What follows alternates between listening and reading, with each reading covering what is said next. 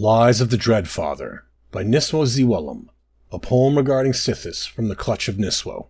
Round tongues give it form and shape, the it that is turned into he. They whisper to his decayed bride, to honor him, to worship him. They name it father, dreaded so.